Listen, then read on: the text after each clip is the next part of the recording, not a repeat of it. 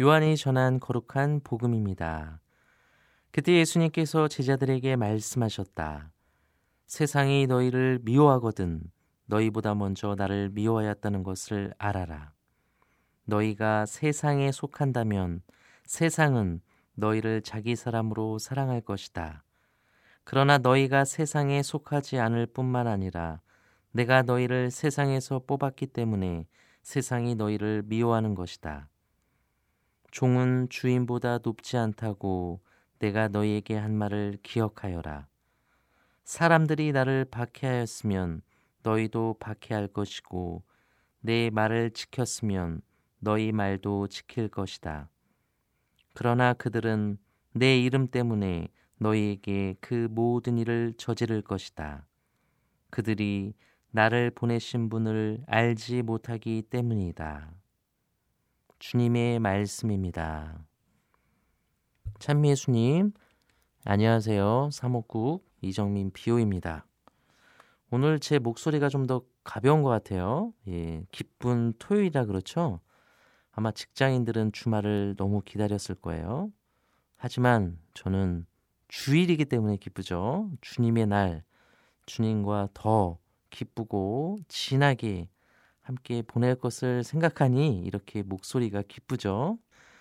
오늘 말씀을 묵상하면서 저는 창세기가 좀 떠올랐어요. 창세기를 보시면 하느님께서 이 세상과 또 특별히 사람을 만드시고 흐뭇해 하시며 말씀하시죠.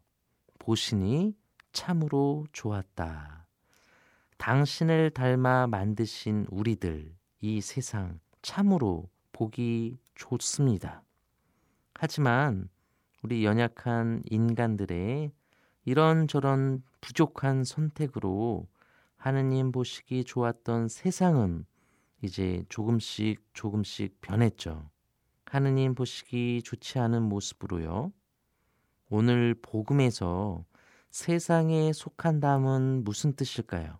이때 이 세상은 하느님 보시기 좋지 않은 세상의 모습입니다. 하느님 보시기 좋은 세상은 하느님이 이 세상 가운데 그래서 우리 마음 안에 거처하실 때예요. 그래서 이 세상에 속한다 함은 어쩌면 하느님께서 당신의 자리를 잃어버린 이 세상을 의미하는지 모르겠어요. 그러므로 세속적으로 산다는 것은 성령의 인도를 받지 않고 사는 거예요. 성령의 이끄심대로 살지 않고 하느님의 영대로 살지 않고 인간의 계획으로만 사는 것이죠. 성령의 사랑으로 사랑하지 않고 내 욕심을 위해 사랑하는 것이죠. 예언서들을 보시면 참으로 잘 보여줍니다. 하느님 없이 사는 모습, 하느님의 자리에 다른 그 무엇들로 채워나가는 모습, 우리에게 얼마나 큰 고통과 아픔을 주는지 우리는 다시 한번 깨닫습니다. 그런데 여기에는 우리의 선한 의지, 열심히 하려는 우리의 마음도 포함돼요. 우리는 신앙인입니다. 그리스도의 길을 따르자고 결심하겠습니다. 이런 사람들이죠. 하느님을 우리 마음 안에 모시는 사람들이에요. 그래서 우리는 단순히 내 좋은 의지대로 살겠습니다. 열심히 한번 살아보겠습니다. 이런 사람들 많이 아니에요. 그래서 우리는 하나님의 뜻을 매일매일 구해야 됩니다. 그분의 뜻이 무엇인지 매일 찾아야 합니다. 그래야 당신의 뜻을 내 몸으로 매일매일 살아갈 수가 있기 때문입니다. 그럴 때 하느님 보시기 좋은 모습으로 살아가는 거예요. 오늘 사도행전 우리 독서 말씀도 함께 들으셨죠?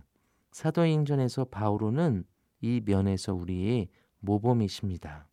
성령의 인도를 따라 복음을 선포하죠. 바오로는 사도 당신의 좋은 뜻대로 살지 않았어요. 좋은 노력, 좋은 힘, 좋은 의지가 아니라 오직 성령께 모든 것을 내어 맡겼어요. 복음에 따라 선포합니다. 내 좋은 말을 선포하지 않습니다. 그래서 성령께서 막으시니 아시아의 말씀을 전하는 것을 포기했어요. 이해할 수 없는 그 순간에도 충실했습니다.